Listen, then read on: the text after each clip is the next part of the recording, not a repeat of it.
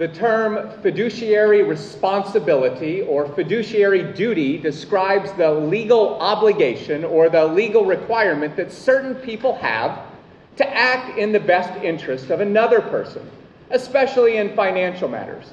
So to have a fiduciary duty means that under the law that you are a guardian or a trustee that you have been entrusted with something. So sometimes when people leave a large inheritance to a young child, they might have their money, that money, put into a trust fund until the child grows old enough to, to manage that money for themselves. Until then, a trustee, a, another person, is chosen to manage the money on behalf of the child. Now, that trustee has a fiduciary duty, a legal responsibility to act in the best interest of the child. It would be a violation of their fiduciary duty, for example, if they took the money that they were managing on behalf of that child and invested it in their own business in order to benefit themselves. The trustee has a legal responsibility to do what is best not for themselves, but for the child. Well, why is that so? It's because the money that trustee is managing is not his own. He's managing it on behalf of another. In that way, to have a fiduciary duty is to have a legal requirement to be a faithful steward. The law recognizes that if you are put in charge of someone else's money, you have an obligation to faithfully steward it on their behalf. You have a, a duty to faithfully steward what you have been entrusted with. Well, church, in a similar way, Christians owe a duty of stewardship to the Lord. That's what we see in our scripture passage for today. You can go ahead and turn with me to Luke chapter 19. We're going to be in Luke 19, verses 11 through 27. Well, why is it that Christians owe a duty of stewardship to the Lord? It's because the things that we have in this life are not ultimately our own. They belong to the Lord. Even our life is not ultimately our own, it belongs to the Lord. Therefore, the Christian life can rightly be described as a life of stewardship. So please follow along as I start reading in verse 11 of Luke 19. As they were listening to this, he went on to tell a parable because he was near Jerusalem and they thought the kingdom of God was going to appear right away. Therefore, he said, a nobleman traveled to a far country to receive for himself authority to be king and then to return. He called ten of his servants, gave them ten minas, and told them, Engage in business until I come back. But his subjects hated him and sent a delegation after him, saying, We don't want this man to rule over us. At his return, having received the authority to be king, he summoned those servants he had given the money to, so that he could find out how much they had made in business. The first came forward and said, Master, your mina has earned ten more minas. Well done, good servant, he told him. Because you have been faithful in a very small matter, have authority over ten talents. The second came and said, Master, your mina has made five minas. So he said to him, You will be over five talents. And another came and said, Master, here is your mina. I have kept it safe in a cloth, because I was afraid of you, since you're a harsh man. You collect what you did not deposit and reap what you did not sow. He told him, I will condemn you by what you have said, you evil servant. If you knew I was a harsh man, collecting what I did not deposit and reaping what I did not sow, why then did you not put my money in the bank? And when I returned, I would have collected it with interest. So he said to those standing there, Take the mina away from him and give it to the one who has ten minas. But they said to him, Master, he has ten minas. I tell you that to everyone who has, more will be given. And from the one who does not have, even what he does, what he does have will be taken away. But bring here these enemies of mine who did not want me to rule over them and slaughter them in my presence. The grass withers and the flower fades, but the word of our God shall stand forever. Let's pray. And dear Heavenly Father, we do pray that you would use your word to make us faithful stewards. Father, I pray that this morning I would be a faithful steward of your word in the gospel. Father, work by your spirit, make my words clear. Father, we pray that they would be, I pray that they would be faithful. We pray this in Jesus' name. Amen. Again, friends, the Christian life can rightly be described as a life of stewardship. Christians are called to faithfully steward all that they have been entrusted with by the Lord, all for the glory of the Lord.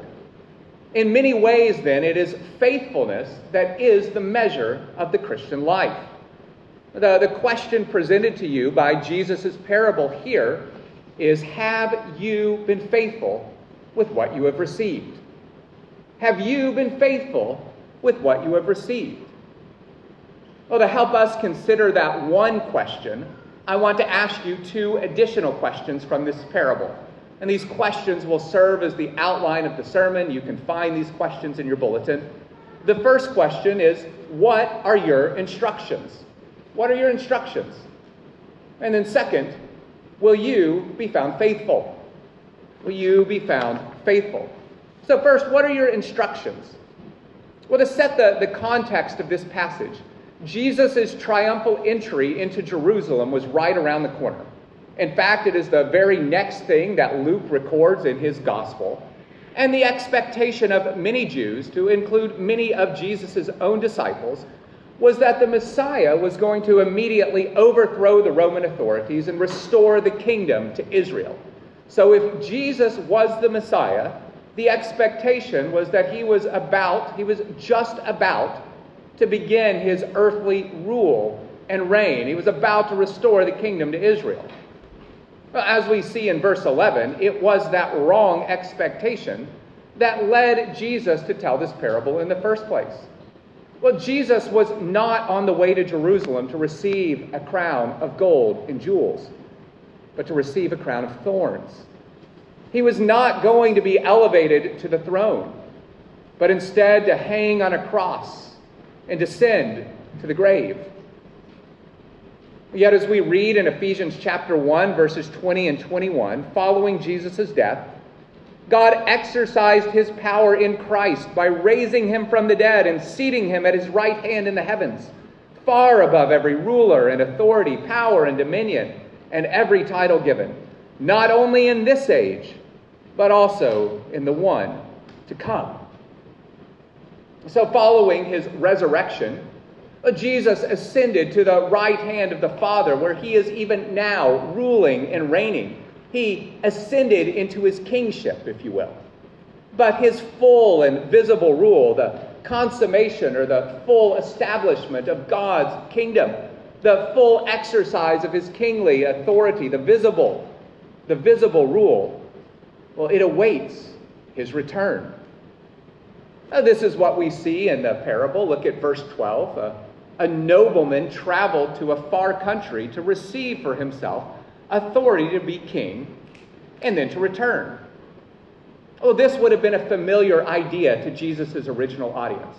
Because Israel at that time was under Roman rule, its rulers had to receive authority from Rome in order to rule. So, therefore, Herod the Great, the same Herod who the wise men visited, well, he traveled to the distant country of Rome to receive his authority to rule over Judea. Following his death, his son Herod Archelaus did the exact same thing. He had to travel to Rome. But the nobleman in this parable did not refer to Herod, but to Jesus himself. Jesus' death and resurrection and ascension back to heaven were just around the corner. He was about to depart. He was about to leave the earth.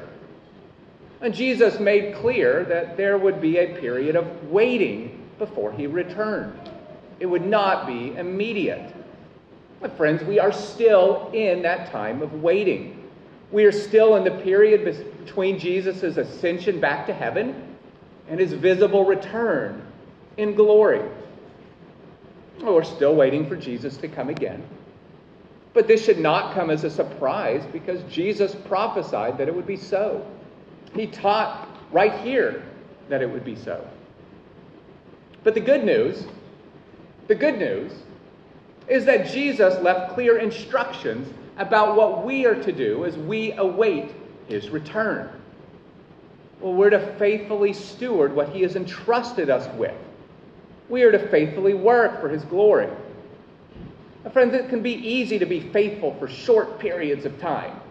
When, you know, like if I do this for an hour, I'm going to get this reward.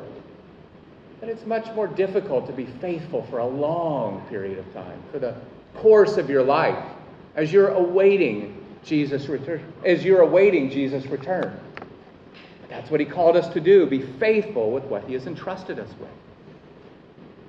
So as the nobleman in this parable departed, he entrusted ten of his servants with one mina each. One mina was worth about four months' worth of wages, so it's not a huge amount of money, but it's not a small amount of money either. And what we find here then is a slightly different version of Matthew's parable of the talents. Uh, Jesus traveled widely during his ministry. You all know that. As he would travel from place to place, he would teach similar messages in the different places he visited. So it should come as no surprise to us that we have two slightly different versions of this parable recorded in the Gospels parable of the talents in Matthew, parable of the minas in Luke. In Matthew's version, the servants received a different amount of money, in part highlighting the different stewardships that we have before the Lord, the different responsibilities each of us have. Well, Jesus' teaching here in Luke places a greater emphasis on the sum total of each of our stewardships before the Lord. The mina that is given to each servant here, well, it represents all that we have been given. It represents all the responsibilities that each of us have before the Lord. Now, this does not mean that we all receive the same gifts and talents and resources and, and opportunities. Well, we clearly do not. The Lord gives different things, He brings different circumstances. But this parable is simply emphasizing the fact that we all have a responsibility to faithfully steward whatever we have been given. All that we have, all that we have received, whatever mina you have received, you're responsible to faithfully steward it. Well, the instruction that this nobleman gave to his servants as he departed was this engage in business. In other words, put the mina I have given you to good use. Steward it well. Be faithful. Well, church, this is your instruction as well. Until Jesus returns, until your life comes to an end, you are to engage in business with what the Lord has given you. You are to be faithful. Jocelyn and Sandra, as you come today in baptism, this is what you are publicly pledging to do. You're pledging to be faithful to the Lord, to faithfully steward the, the salvation that He has given you. And, church, we should all see, you should all know that Jesus is referring here in Luke to far more than simply your money or, or even to the gospel. You are, of course, to, to faithfully steward these things for the glory of the Lord. But, brothers and sisters, what is it that you have? What is it that you have been entrusted with? What have you been entrusted with? What are you called to faithfully steward? Well, the answer is everything, all that you have. But just consider these verses Luke chapter 3, verse 11. The one who has two shirts must share with someone who has none, and the one who has food must do the same. 1 Corinthians chapter 6 verses 19 through 20. Don't you know that your body is a temple of the Holy Spirit who is in you, whom you have from God? You are not your own, for you were bought at a price. So glorify God with your body. Church, your, your life even your body, are not your own. Paul's emphasizing there to pursue sexual purity. Live as God created you, male or female. Pursue holiness. That is your stewardship. 1 Peter 4:10. Just as each one has received a gift, use it to serve others as good stewards of the very grace of God. Your gifts and talents were not given to you just for your own pleasure and comfort but they were to be stewarded. They are to be stewarded for the good of others and the glory of God. Ephesians chapter 5, verses 15 and 16. Pay careful attention then to how you walk, not as unwise people, but as wise, making the most of the time because the days are evil. Your time is not your own. It has been given to you by the Lord. You are to make the most of the time you have been given. 1 Corinthians chapter 4 verses 1 through 2. A person should think of us in this way as servants of Christ and managers of the mysteries of God. In this regard, it is required that managers be found faithful. Uh, brothers and sisters, we have all been given a stewardship of the gospel, what Paul calls there in 1 Corinthians the mysteries of God. We all have a responsibility to know it, to protect it, to share it, to steward it for the next generation. Well, the, the list of things that we are called to steward friends, it just goes on and on because everything that you have comes from the hands of the Lord. Paul puts it well in 1 Corinthians chapter 4 verse 7. What do you have that you did not receive? What do you have that you did not receive? So Christians, have you been faithful with what you have received? Have you been faithful with what you have received? Friends, we should also notice that Jesus mentions a second group of people in this parable, not just his servants. Look again at verse 14. There was also a group of the future king's subjects who hated him, and they had no desire for him to rule over them. Uh, they sent a delegation after this nobleman as he departs, asking that he not be made king. Well, this again would have been familiar to Jesus' original audience. Because when Herod the Great's son Archelaus traveled to Rome to secure his kingship and his rule over Judea after the death of his father Herod the Great, well, a delegation was sent after him to protest against his rule. Archelaus was a very wicked ruler. By that time, he had already put thousands of Jews to death, and the people of Judea wanted nothing to do with Archelaus. They did not want him to rule over them, and so they sent a delegation to Rome. It didn't work at first, but about 10 years after he began ruling, he was removed from his rule over Judea. But again, it was not Herod Archelaus that Jesus was speaking of here, but himself. Now, Jesus was certainly not wicked like Archelaus, but he was similarly rejected. The majority of those in Israel rejected Jesus outright as the Messiah, the crowds in Jerusalem would soon yell, Crucify him. Jesus would be put to death by those he came to save. So, why does Jesus highlight this group in the middle of a parable on stewardship? Well, I think at least one reason is that faithfulness requires that you first submit to the authority of King Jesus. True faithfulness, biblical faithfulness, begins with faith. Faithfulness does not earn your salvation, it is the fruit of salvation.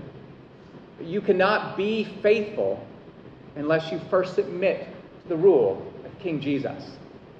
How are you going to steward well what Jesus has given you if you don't even recognize his authority? Now, friends, there are all sorts of reasons you might seek to diligently manage your money or be a good steward of your time there may be all sorts of reasons you may even outwardly pursue holy living, but only one reason counts whether or not you are doing it in the service of the King. No matter how well you live, no matter how much good you do for others, if you do not do it in the service of the King, you will not be found faithful. And so, friends, for as important as it is to ask, Have you been faithful? You must first ask, Who are you serving? Are you serving yourself? Serving someone else? Serving Jesus? Who is your king? Again, Jocelyn and Sandra, as you come to be baptized, come to be baptized. Baptism is to, to pledge that it is Jesus who is your king. It is Jesus who is your king. So, brothers and sisters, the instructions that we have received is engage in business, Be faithful with what you have been entrusted with. That leads us to the second question of this text Will you be found faithful? Will you be found faithful? Uh, just like a new employee's performance is evaluated at the end of the probation period, there is a time where your own faithfulness to the Lord will be assessed. Matthew 16, verse 27 For the Son of Man is going to come with his angels in the glory of his Father, and then he will reward each according to what he has done. Now we see the, the judgment to be faced by those who reject the king's rule in verse 27. But bring here these enemies of mine who do, did not want me to rule over them, and slaughter them in my presence. Or those who do not willingly submit to the rule of King Jesus now will face his wrath when he returns. Those who do not bow their knee now to King Jesus will be justly sentenced to an eternity in hell. They will not be found faithful. But look at verse 15. At his return, the king also summoned his servants to give an account of their stewardship. Christian, one day you will have to give an account of your stewardship before the Lord. All will have to give an account before the judgment seat of Christ. Will you be found faithful? Well, in this parable, we see that two of the king's servants were faithful to obey their master's instructions to engage in business while he was away. One was able to earn 10 minas with the mina he was given, the other was able to earn five. They were faithful stewards. And as a result, they were both richly rewarded at the king's return. Now, these servants received different rewards. One received authority over 10 towns, one received authority over five. But I do not think that different reward is the focus of the parable. Now, could it be that this parable is teaching that there are different levels of reward in heaven? Yes, that is certainly possible. We all have different talents and abilities. Some will be able to produce 10 minas, while others will be able to produce only five. We will not all be equally faithful. Uh, some of us who could have produced 10 with what the Lord has given us will have squandered some of what He has given and only produced five. It is possible that we will receive different heavenly rewards. But if so, as Jonathan Edwards writes, those that have a lower station in glory than others suffer no lessening of their own happiness by seeing others above them in glory. There is going to be no unhappiness and no jealousy. However, I think the main point of this parable is not found in the different, uh, different levels of rewards given to these servants but in the fact that each servant was rewarded for his faithfulness. There is no hint of condemnation or criticism given to the servant who only produced five minas. He, like the first servant, he only receives praise and reward. Therefore, I think the focus is on the importance of faithful stewardship, not the fruit that may come from that faithfulness. All results are in the hands of the Lord in the first place. We are called to be faithful. That is our job. That's the business we are to engage in. We are to be faithful. We're to leave the results in His hands. No matter how faithful we are, we are dependent on the Lord to produce the results.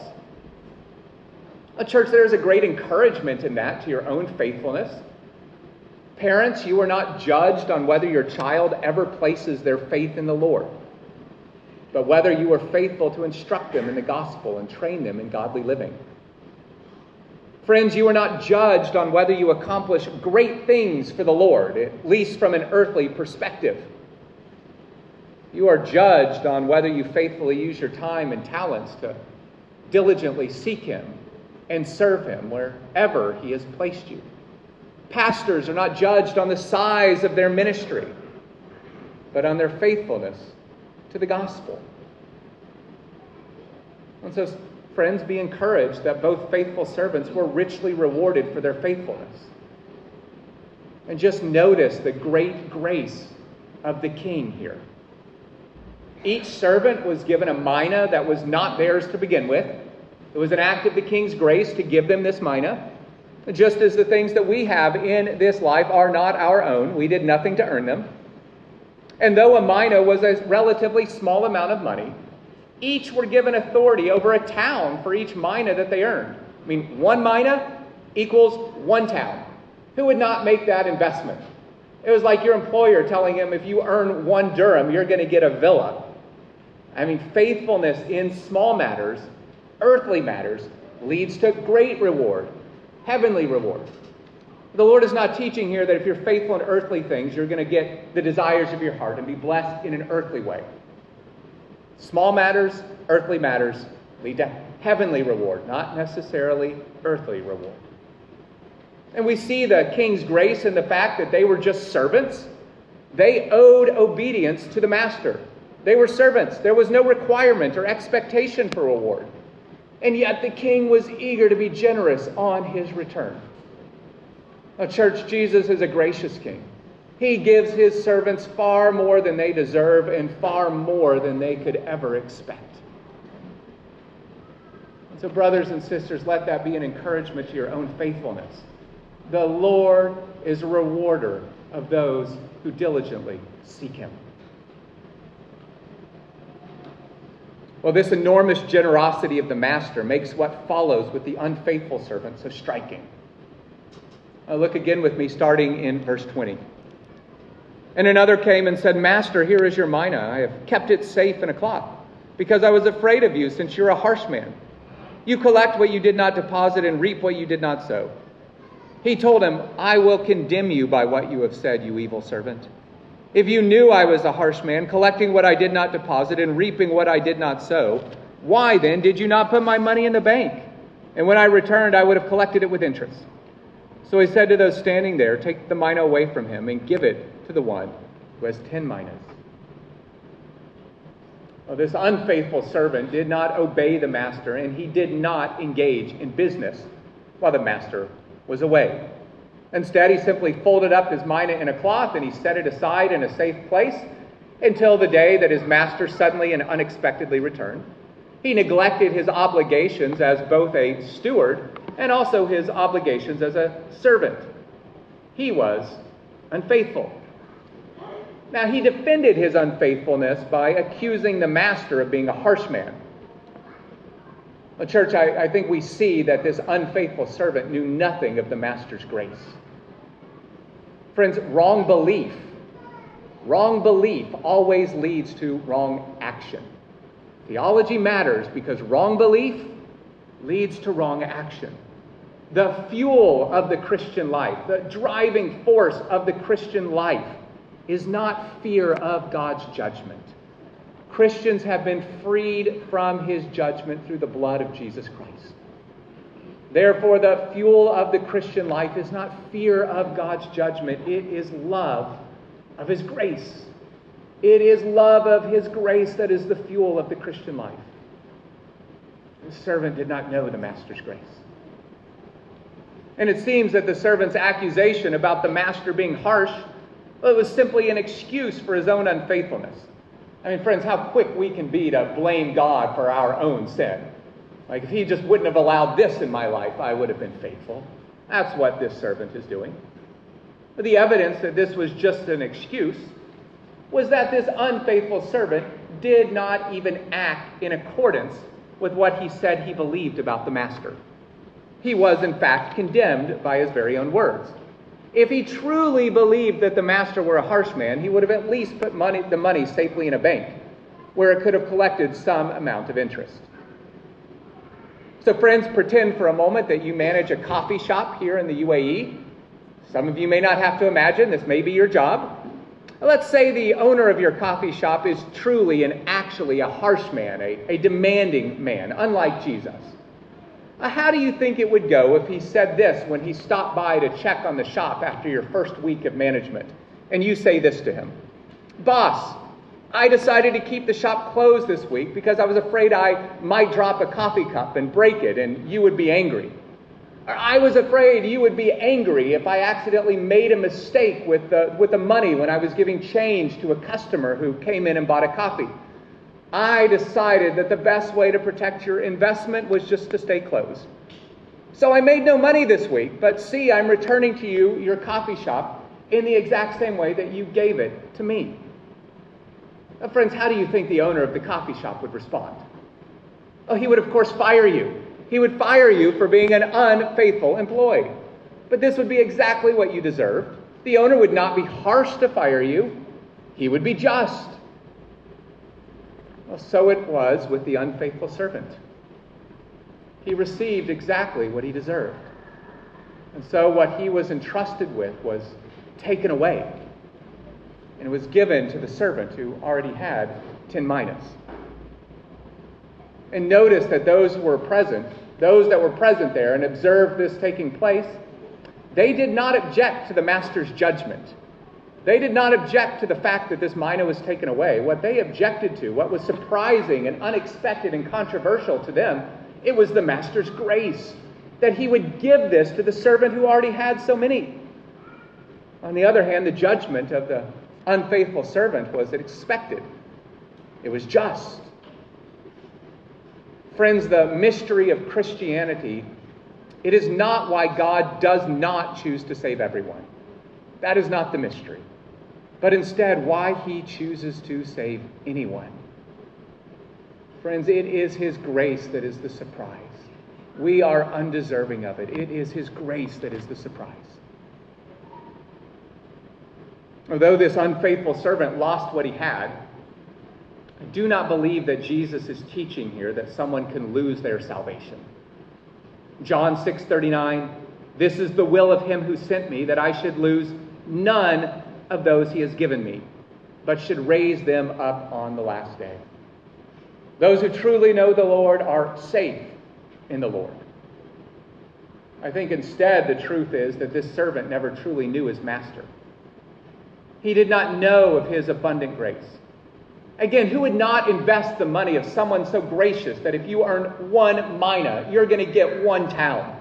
Or if you earn one dirham, you're going to get a, a villa?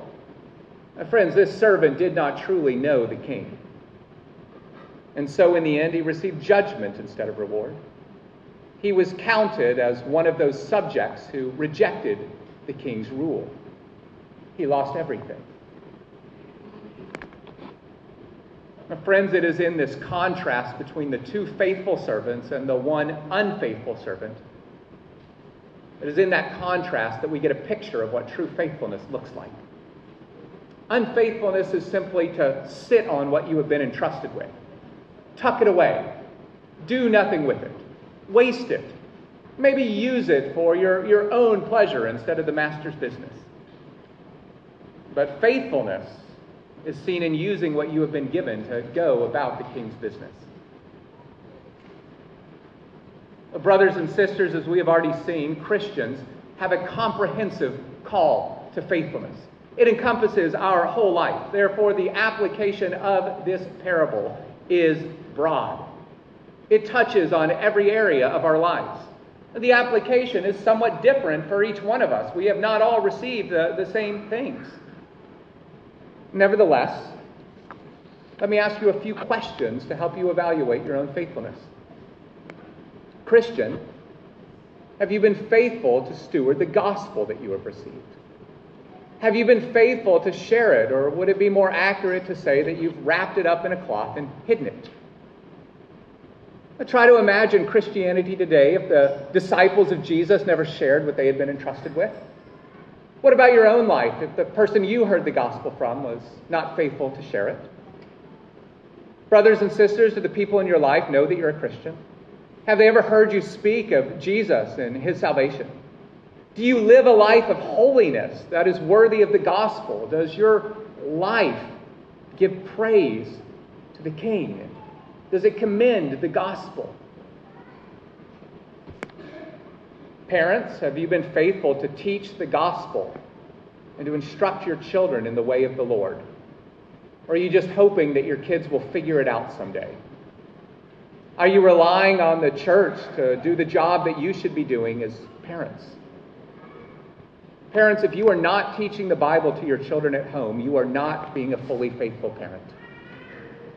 If you are not teaching the Bible and the gospel to your children at home, you are not being a fully faithful parent. If you're not sure how to start doing that or you need some help, I would be happy to talk with you more. We have some books on that very matter back there on the table that you are welcome to check out about how to instruct your kids in the Bible, to teach them the Bible. Christian, are you being faithful with the time that you have been given? What do you seek to do with your free time? Are you faithful to regularly use at least some of your time to cultivate your relationship with the Lord? To spend time in His Word, to spend time in prayer? Do you prioritize gathering with His people each week at church?